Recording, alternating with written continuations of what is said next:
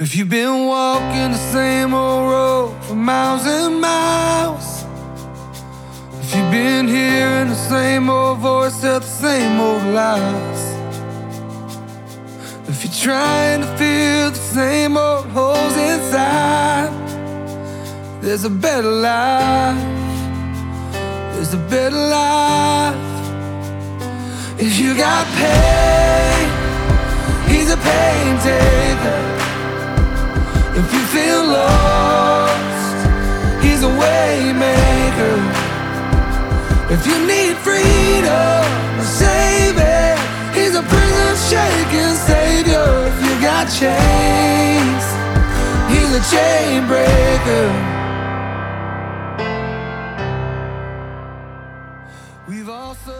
That's one of my good friends, Zach Williams, who has a new single out. Zach had a, a really strong run in the rock world for many, many years with Zach Williams and the Reformation, kind of a Southern rock, Black Crowes type sound, and, and ended up running smack into the guy that made him. And amazing story. The guy just lived hard, man, and uh, has has some new new projects out with a whole new purpose. Uh, that's a, a new single he's got out on iTunes with a, a label.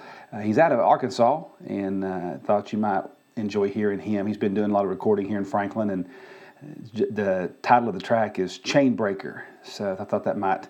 I just love his sound, man. Thought that, thought I might share that with you. It's it's worth the download. I can tell you that. That song is from his heart. He, he's lived that story for sure. Please hang up and try again. When you hear the word human resources, you think nameless, faceless corporate people you never really know. It's kind of like Maris, you know. Remember Frasier and the, the sitcom Frasier, and, and Niles had a, a wife that you never actually saw, but she had her own personality. She was aloof and disconnected, and her name was Maris. That's what people think of when they think of HR. You know, these people that are just out there somewhere. That is not the case when it comes to Lee Company. Our human resources group I work with every single day, and I can tell you they are real people. They have parents that get sick, teenagers that don't listen to them sometimes, they have real life issues, bad days at work. Most importantly, they are your teammates and they're there for you. And I get to see that on a, a, a totally different level. And I thought it'd be really neat if we could help and just get a chance to see the people we call human resources at Lee Company, get to see their heart and get to see, most importantly, the heart of their leader, and that's Stewart Rawley. when Richard Perko told me we were getting a, a new HR leader, the first thing he said, he said, "Hey, um, I got this guy coming today. I want you to meet him. I, think we're going to bring him on the team, and you're going to really love him." And you know that was so true, Stewart. I mean, I, I, I was like immediately like, man, this this this this fella is legit. Um, there's a lot about Stewart Rawley that I wanted you to know today, if you're listening, and really kind of some of the story about his life, and and but also too some things about human resources that people don't always know that they assume and, and assume wrongly. So. Um, we're here with Stewart Rawley, and uh, I wanted we're going to make this easy, Stewart, out of the gate. So I want to I want to throw you a softball question. Something about your life, or a few things about your life that people would never guess in a million years. That oh my gosh, that guy did that. So what would that be? Uh, Jason, I think the first one that kind of comes to mind is a food one, and that would be that my uh, my favorite guilty pleasure snack food are Cheetos, the crunchy Cheetos. For a skinny dude, that doesn't look like you. I eat a ton of them. Uh, I mean, if, if I if I go go there, I eat a lot of them. Um, uh, what's that start? It, it, it, it- there's just the no bag is gone. I love it. you know what's going to happen? like your office now is going to be Cheeto. They're going to prank you one Yeah, day, and they're going to fill it unbagged. They're going to dump out Cheetos in, and fill it to the wall. Yeah, this is yeah. That was I realized that. That'd be heaven for you, actually. That would be That a would prank. be. That'd be heaven. I wouldn't get any work done, but I'd certainly be really happy. uh, yeah, well, another thing that people might not realize about me is that um, I actually studied culinary arts at a French uh, French culinary school. Now, see, now, see, I, I didn't even know that about you. Mm-hmm. That is now. What got you into food? That's really cool. Yeah, I, don't, I mean, I, I years ago when I first started working, I worked for a company called Marriott. Oh, um, yeah. big hotel I knew that, yeah. there, and uh, I kind of I was on the hotel side, but um, had a real uh, bent towards the food side, and then eventually uh, later on in life, I ended up owning my own catering company, and so No way. How old were you when you owned a catering company? uh, 40. I think we bought it at, when I was 46, so it's not been that long ago. 10 years ago. No kidding. Yeah, So like straight up, if, if I want some crepes, I mean I know where to go. bring it on. I mean, come on, son. Come on. Somewhere in your backlog there is some volleyball experience. Oh, you didn't need to bring that up. I I, uh, I played uh, I played volleyball in college At James Madison? at James Madison. Yeah. Now, where did you grow up, Stewart? I mean, I what, what was home for you? Home for me was Richmond, Virginia, and so I stayed there. And then after I went to James Madison, graduated, and then moved to the Washington D.C. area and lived there for 30 years until I actually relocated down here to, to Nashville to Yeah. Franklin. When you were in, how long were you in Annapolis? Uh, 20 years. 20 years in Annapolis. Mm-hmm. Wow. Um, it was interesting. I remember when you first moved here after about a month, I said, Hey, what, what's the difference so far? You said, Oh, the pace of life is so great.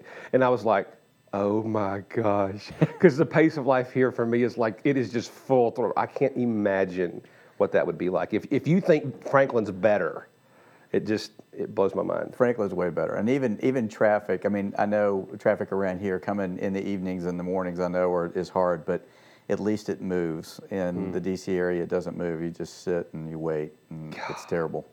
Oh, man. Do you miss anything about DC area?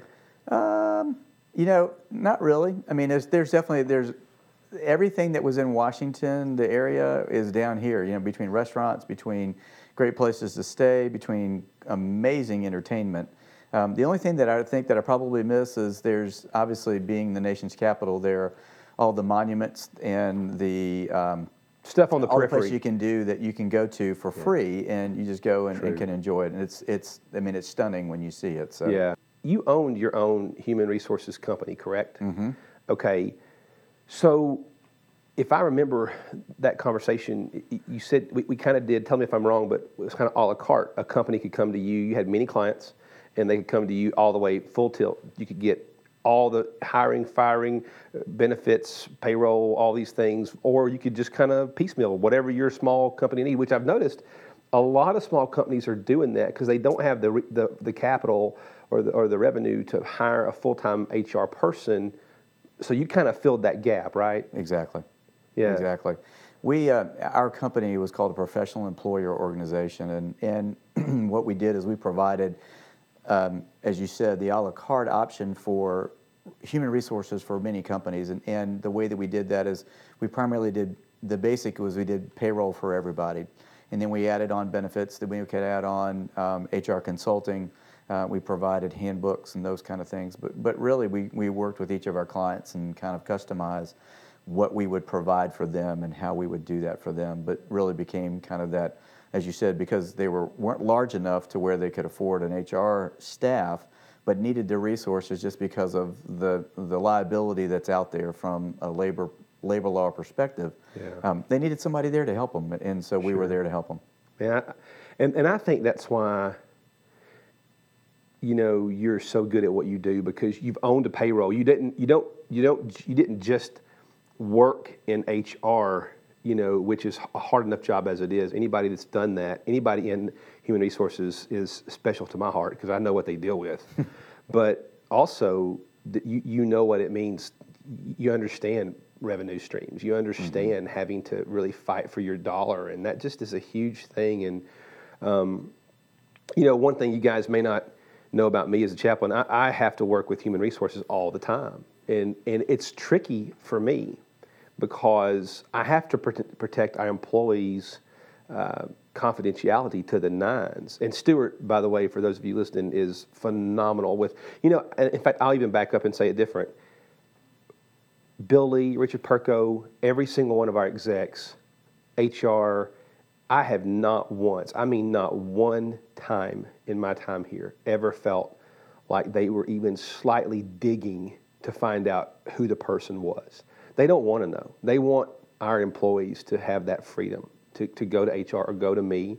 Mm-hmm. And Stewart is great at that, and so are the execs. So it's just a it's a neat thing to see when they really do care. Mm. You know, working with you, Stewart, has been it, it has been the peace of mind you've given me is staggering because I because I always know you're going to know.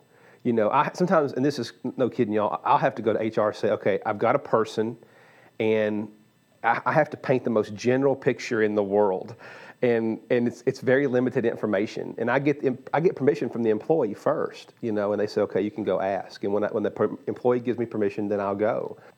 But you always know the law. You always know the the best route because you've seen it so much, and that's been massive for me. I mean, crazy. Well, it's huge. great, gracious of you to say so. Um, the one of the things that's most important about our role in HR, I believe, is that um, we have to we have to maintain that trust. We have to maintain that confidentiality because there's so much of our employees' lives and so much of that information that we have access to and the opportunity to see that if we if I don't have people that work on my team and I have amazing people that work on my team um, if they don't if I can't trust them with that information if, if we can't be be ones that that our employees can trust and believe that we're going to handle everything that they tell us with the utmost confidence then we're shot. We have we have nothing we have nothing to stand on. So if we don't have that foundation we're we're done. And so uh, you know, even the role that you play, Jason. I mean, I've never, I've never had the opportunity to be in a company that had a chaplain, and so,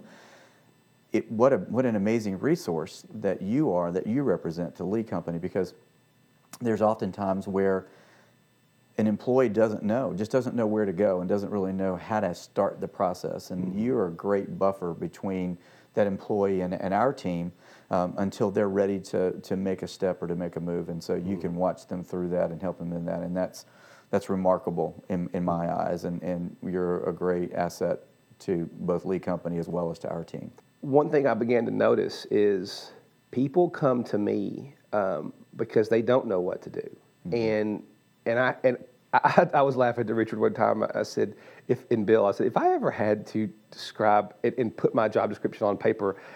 I don't even know where I would start, and I think it'd be 40 pages, and because because it, it's always evolving. I cannot tell you how many times I have to pull away, sit in my truck, or stand off in the hallway, and think, okay, I have to make up a plan you know, blank slate for a mm-hmm. person because everything's different.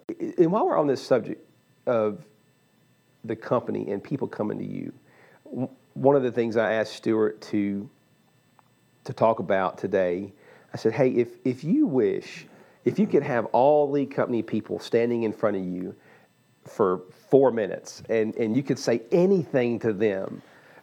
what myths would you bust? What things would you reveal about helping them so you can help them? What, if you had that opportunity, what would you say? Um, so while we're talking about how, because you guys do stand in a weird place. You're kind of between the employee and between the company. I mean, it's this it's this buffer zone, right? Right. And and so let's talk about that. What do you think? It's, uh, it, it's an interesting, uh, oftentimes when HR gets called into a situation, it's almost like getting called into principal's office. Yeah, It's sure. like Oh, when no. We walk up. It's HR's like, calling. Oh man, HR's back There's here that again." Rawley dude. and and the, the the amazing part about it is that it is that's so little Hmm. of the amount of time that we spend on doing doing our job. Yeah, disciplinary work. Yeah, I mean Yeah. it's that progressive discipline, or or even just um, how do we how do we handle certain situations? Yeah. we spend so we don't spend that much time. So that actually, you just don't spend a lot of time doing no, that. because most of I mean, we certainly have to do it from time to time because ultimately our responsibility from an HR standpoint, if you kind of kind of put an umbrella on it, um, would be one is that we are the keepers of creating a place where our employees can thrive. I mean, and that's we provide resources and tools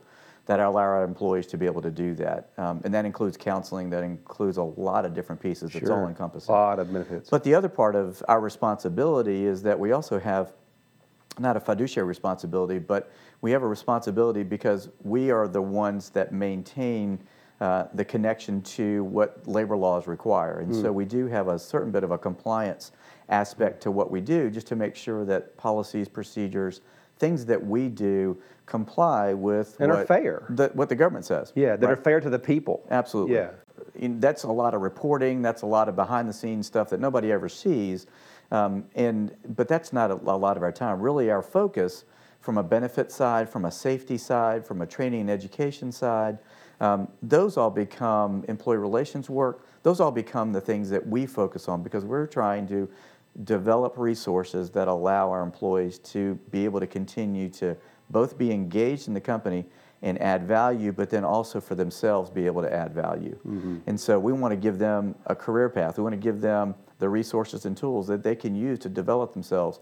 We don't want to be a stumbling block in their advan- advancement, we want to be that resource that gives them the tools and is almost like the coach on the sideline. that's place to go. Go for it. Yeah. Get to it. Here's something you can go do. Here's something I believe you can do. And to work with their supervisors, work with their managers to make sure that they've got a vision of where they want to go. Because there's an old saying, if you aim at nothing, you're sure to hit it. That's right. And so, what we want to do is we want to be a part of that process, that interactive process that happens with the supervisors, their managers, um, so that they have a target for where they're trying to go, and then where we can provide resources and support in that. That's what we want to do, and that Yeah. means everything from safety, uh, particularly for safety, because like Mandy will say, and, and Bill will say a hundred times, and Richard, it's like we want you to go home the same way you came to work. And so, without that vigilance to stay on top of that and to stay abreast of what's going on, both from an industry standpoint, but also from a job site standpoint, and just keeping everybody aware, that's those are the key things that, that that's what our team really wants to focus on. One of the, I guess you'd say, if you open your eyes from from my perspective, people will often. It's funny dealing with employees. It's so easy for me to go to HR because I work with you guys on a, on a daily basis. Um, so I just, I, I feel that it's how these guys are my partners to helping the person because I know your heart. A sheet metal worker, an accountant, somebody that's working in a Mount Juliet office, they obviously don't get to enjoy that closeness. So there's many, many times I'll be standing in front of an employee on a job site or um, wherever, and I'll say, "Okay, well, look, I want you to consider. Why, why, why don't we go to HR?" And, oh no, I'm like, "Well, why, why would you? Why would you not do that?" Well, and, and what I found is that they're, they're, I compare it to a radar. They're often thinking, well, if, if I'm hurting, if I have an addiction, if I have a, a bad enough marriage problem to, that I need some time off, or if I have a problem with maybe even a direct report, now it's on the radar. And now they've got to deal with it and those kind of things. Well, and I'm like, no, look, the, don't don't be afraid. Like you mentioned, the principal's office. It, no, you know they're, they're that they're just it's a toolbox, and and if you got a leaky pipe, they got a wrench. Mm-hmm. Why would you not want to use the wrench? You, you know, instead of just holding it with your hand, hoping it Right. doesn't leak anymore. You know, Right. Why do you think that's there? I mean, why do? Because you mentioned you use the principal's office metaphor. What? Because that's not just that's not Lee Company. That's everywhere. That's everywhere. That's that's every company that's ever existed. Mm-hmm. So why do you think that's there? I think the perception of HR has always been that because you, a lot of times people would go to HR and they would be told no. And mm-hmm. so there's that all they are are the gatekeepers. They're the compliance people. They're like, hey, this is the law, this is the rule, you can't break the rule. And really what our job is is yes, there are definitely boundaries that we have and there's there are policies that we've set as a company that we have to conform to, that we've got to stay within. And but those policies are not ones that are there to inhibit, but they're ones to protect. And so what we want to do as a company is that we've obviously got to protect our resources. I mean, every employee has the responsibility to protect the resources that they've been entrusted with. And so all of those things work toward ultimately our good. And our good is that we continue to be profitable as a company, but that really the whole idea is not so much to make money, but to ensure that the company continues to keep going. Right. So that we can provide jobs and opportunities that not only affect our employees, but affect our employees' families. Sure. Because we want to create, as a company, I mean, and, and there's no guarantee of anything in this life, but to the degree to which we can work on it, we want to create a company and an opportunity for our employees that they can provide for themselves, they can provide for their families. And if we run it well, then it will continue to grow and it will continue to provide even more opportunities for people Yep. in our community. And Stewart, I- you know, I can testify to all of you, Lee Company in our tribe that, that's listening.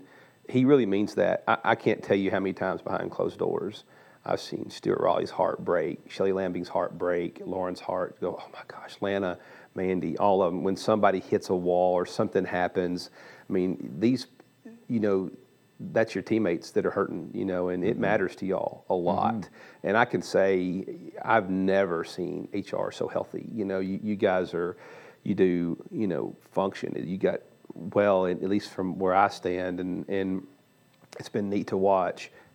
So last last question that I'm going to ask you: You owned your own company. You Virginia, the DC area was home to you. Um, you had life, friends, networked, um, lots of ministry projects that you know you involved in ministry efforts up there. And so, why Lee Company? Why why uproot your oak tree and put that sucker on a truck and haul it and replant it down here? Great question. Um, I would say it's primarily two reasons. One is that we, when I came down and began to interview with Lee Company, with Roy Osborne at the time, and then met the rest of the senior management team, and, and in the time that I spent, I realized that this company was different, that they actually believed what they said when they talked about creating a place where their employees could thrive, that they really wanted this company um, to be um, to be honoring to God. And I saw it in, in each person that I met with, and it was refreshing, to be honest with you. But then, secondarily, not only did I believe and, and all of the management actually believe what they said, but then also we had an opportunity to, we had friends here in, in the Franklin area that we've been friends with for a long time. Like my wife grew up with one of the one of our friends here in town. Oh, okay, cool. And- that always helps when Mama has somewhere to go. Absolutely. and so, you know, when we had the chance to to kind of just feel like this was this was a new step. This was a door that the Lord had opened for us, and that we felt like, man, this was not sure exactly where it's going to go, what it's going to look like, but it was just the right next step. And and both my wife Suzanne and I had that same sense that Sometimes you just this know. was the right step. This was the right move to make. And so it certainly helped that I felt like the company believed in what it said and it was actually going to live by what they said. Mm. Um, and I've seen it to be true in the two years that I've been here. Mm-hmm. Um, and then the fact that we already had relationships down here that we could kind of plug into, but then more so just feeling a sense under all of it that this was the timing and this is what the Lord wanted for us. Mhm. It's a big deal to uproot your life. I No mean, doubt it it, is a big deal. Yeah, I mean we've been we've lived in the DC that area for 30 years, and we've got Yeah. friends that we've known since college that we Yeah. lived with, and so. But the great part about it is that those friends are always friends. It doesn't make any difference whether you're here or there. They're always friends. And, and no to see them doubt, the world is smaller now. Mm-hmm. I mean, I would listen to my granddad talk about going to Germany and fight in World War II and going across. My grandfather went across Normandy Beach, and Mm. and and it just sounded like Venus and Mars and Saturn. It sounded like this. And, and you know what? To a, a, an 18 year old boy that had never been out of the county Mm-hmm. uh, in Sparta or Doyle, Tennessee, that winds up in Germany. I mean, it was Venus, Mars, and Saturn all rolled into Sure. one. But now it's like, oh, I'm going to China next week. I'll be back. Let's get lunch. I mean, it's it's really no it's really no big deal. You know, the world is smaller for And sure. And it is, and even I mean, and what's not to love about coming to Nashville and Franklin? I mean, holy cow! I mean, it's just amazing. What a beautiful place. And the other thing that happens that is, goes really well is that we out of Nashville we can fly directly. We have children that live in Austin, Texas, so Mm-hmm. we can fly directly there, and we have children that still live in Washington, and so we can fly directly there. So Yeah. it doesn't hurt that um, Southwest flies to all the places that we need that to we go. need to go. That's right. well, well, you guys, uh, I I want to challenge all of you listening to something, and I'm serious. I mean, I, I'm not being empty with my words. I want to challenge you if, if to go. And one of the biggest misconceptions, Stewart. I want to challenge people to go and, and sit down and meet you, go to lunch, do whatever they can to get around you guys. Because one of the biggest misconceptions I think the average person has with leadership is that a lot of them are unapproachable. Now, I don't mean, now I'm, I'm, I'm transcending that above Lee Company and beyond it. People have worked in corporations where you, you just could not go Mm-hmm. and, and walk into an executive's office to say, hey, I just want you to teach me about something, or go or go to the your direct report or your direct reports report and say, educate me on how to be better at this. One of the things I've learned about great leaders is they love to share their knowledge. And they love to share where the potholes were. That's what they they they, they That's right. I was just talking to some interns. We have our new summer interns. And I said, I'm telling every single one of you, knock on the door of any executive you want and, and say, Can I go to lunch with you? And tell me, just tell me what you know. I did that as a college kid, and I, and I found that I mean, the president of the bank where I worked was like, "Sure, man," because because I, my motive wasn't to get a job or my motive wasn't to you know rat on somebody. I literally wanted to know what he knew, and and I found that great leaders are like, "Here's every pothole I hit, and I want you to miss it. I want you to be able to drive around it, you know." And and so I want you guys to to feel the freedom. I'm telling you uh, you know what? HR doesn't always get it right. They don't, because I don't always get it right. And Bill Lee doesn't always get it right. We don't always know the exact thing to do. But I can tell you the heart is good. And, and so I just want you guys to go and, and meet them and know them because Stewart Rawley is right. They are your, they're your teammates. And you guys have done well with that, Stewart. You really have. So I, I appreciate you. I get to see how what you guys do in the, I get to see how it rolls over into the field and uh, it's neat to watch. So thanks for taking some time out to do this today. It means a lot to me. Thank you. When I created the Thrive podcast, it was specifically to help us stay connected. As the size of our footprint got larger, it was important to me that we get to see different aspects. I get to see all sides of our company, most people don't. And we have amazing people in FM Squared and construction and the alarm security group, eh, all the way from accounting to uh, home services who work in support in the call center. I wanted you to see the different hearts of people and, and to help everyone along the way. And the greatest way you can be a part of that is to share the link to this podcast. You can go to soundcloud.com, type in the word Lee Company, lowercase, all one word. It'll pull up every segment we've ever had. I'm Jason Cruz, the Lee Company chaplain. Thanks for listening to Thrive.